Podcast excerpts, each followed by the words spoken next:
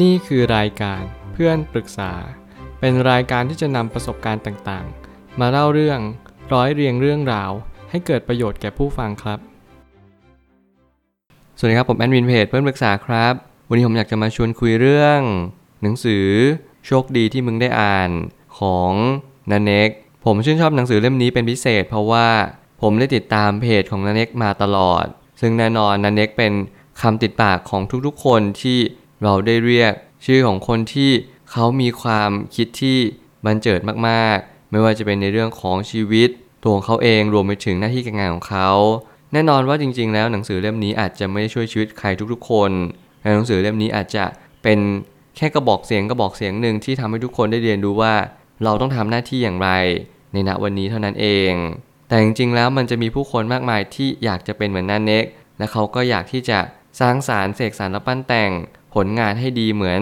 สิ่งที่คนเขียนนั้นทำต่อเนื่องไปเรื่อยๆ สิ่งเหล่านี้เป็นสิ่งที่ผมเชื่อมั่นว่า เราทุกคนไม่ว่าจะเป็นใครก็ตามต้องการเป็นที่ยอมรับของทุกคนในสังคม แต่ส่วนเริ่มแรกในการที่เราเป็นที่ยอมรับนั้น เราต้องยอมรับตัวเราเองก่อน นั่นคืออันดับแรกจริง ๆ ต่อมาการที่เราจะมีคนยอมรับมากขึ้น เราก็ต้องมีการแก้ปัญหามากขึ้นเรียนรู้จากประสบการณ์ฟังปัญหาผู้อื่น และที่สำคัญกว่านั้นเราต้องไม่เอาปัญหาคนอื่น มาเป็นปัญหาของตัวเอง อย่างเด็ดขาด หลายครั้งที่เราหลงอิน หลงไปกับโลกใบนั้น จนเราลืมไปว่าสิ่งที่สำคัญที่สุดในชีวิตนั่นก็คือ ปัจจุบันขณะสติเป็นสิ่งเดียวเท่านั้นที่ทำให้เราเรียนรู้ว่า วันนี้ยังคงมีอยู่ และวันนี้เท่านั้นที่เป็นของจริง ผมไม่ตั้งคำถามขึ้นมาว่า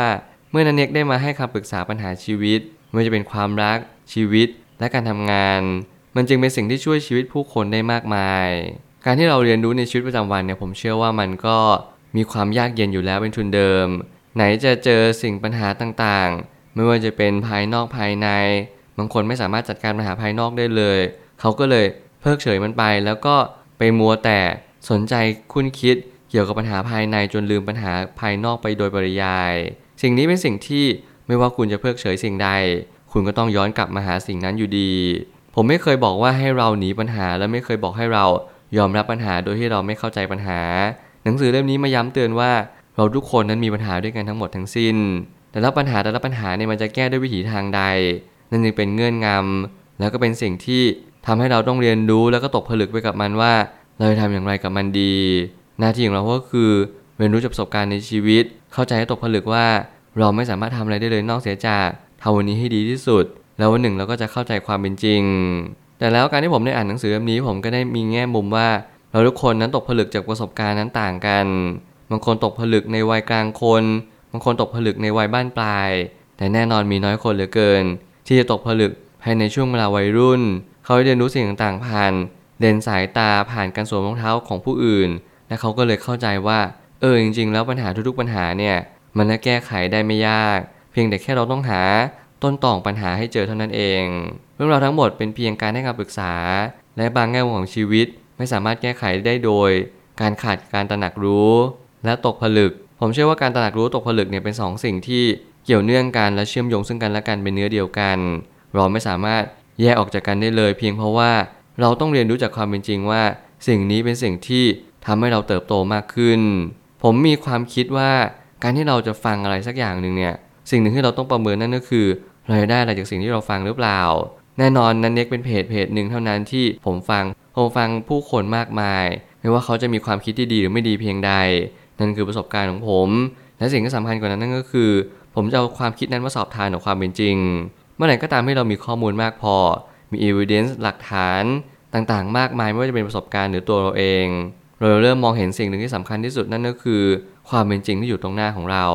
เราต้องการให้ใช้ชีวิตดีขึ้น เราต้องการใช้ชีวิตในทุกๆวันนี้ให้มันดีขึ้น แต่เราหารู้ไหมว่าข้อมูลใดที่มันจะเป็นประโยชน์ เกื้อหนุนให้ชีวิตของเราดีขึ้นได้จริง สิ่งนี้แหละเป็นความท้าทายอย่างยิ่งของชีวิตประจำวันของเรา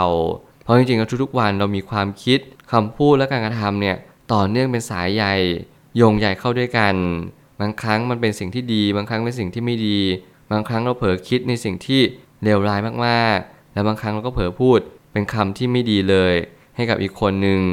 สิ่งนี้เป็นสิ่งที่ผมเน้นย้ำเสมอว่า เราแค่เรียนรู้ไปกับมัน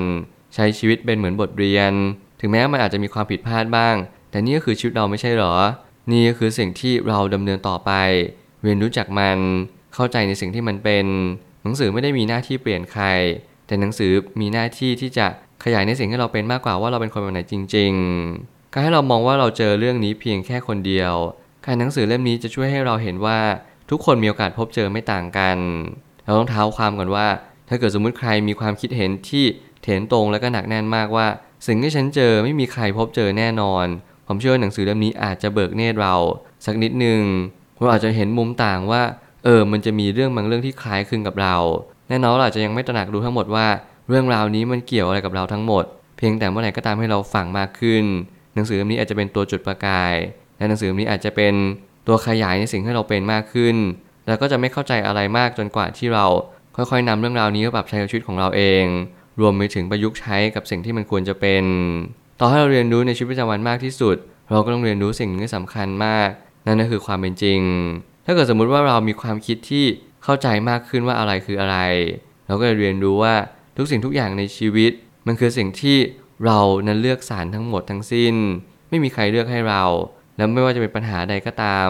มันก็ล้วนแต่บ่งบอกว่า เรากำลังมีข้อมูลและความรู้ รวมไปถึงประสบการณ์มากน้อยเพียงใด ปัญหาของชีวิตเป็นเพียงส่วนหนึ่งของชีวิต หากเราต้องการความสุขของชีวิต จงเลือกฟังอะไรก็ตาม ที่ทำให้เราแก้ปัญหาได้ง่ายขึ้น ส่วนหนึ่งของชีวิตนั่นก็คือเราพยายามแก้ไขปัญหา ที่มันไม่ค่อยถูกวิธีสักเท่าไหร่ เราเรียนรู้ประสบการณ์ของชีวิตผ่าน แง่มุมของคนอื่น โดยที่เราไม่ได้สวมรองเท้าเดี่ยวเขา ไม่ได้สวมแว่นตาเดี่ยวเขาเท่าไหร่นัก มันก็จึงเป็นเหตุผลที่ว่าเราก็ต้องเรียนรู้ประสบการณ์มากขึ้น จากการฟังจากการคิดวิเคราะห์ แล้วก็มีความเข้าใจสิ่งสิ่งนั้นอย่างถ่องแท้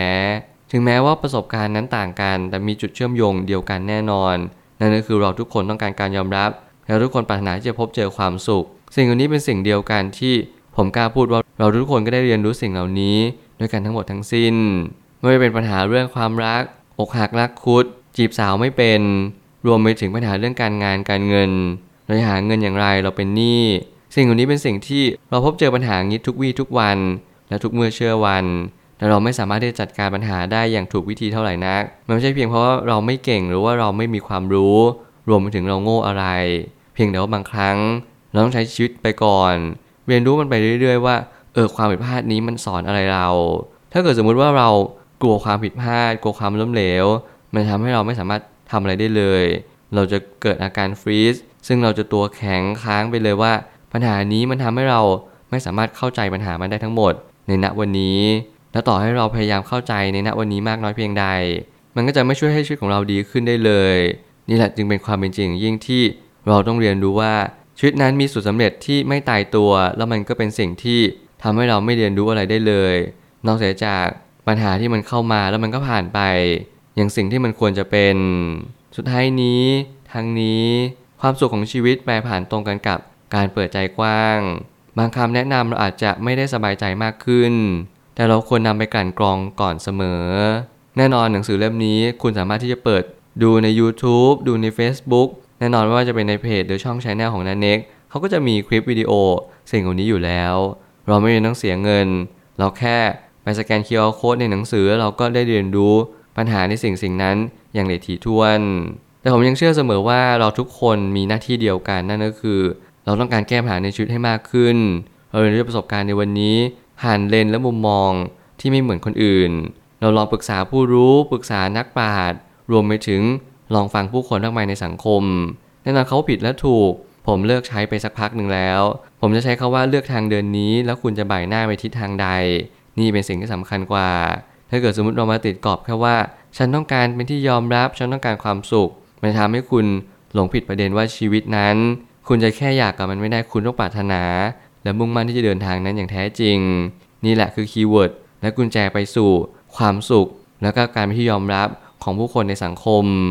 ผมเชื่อทุกปัญหาย่อมมีทางออกเสมอ ขอบคุณครับ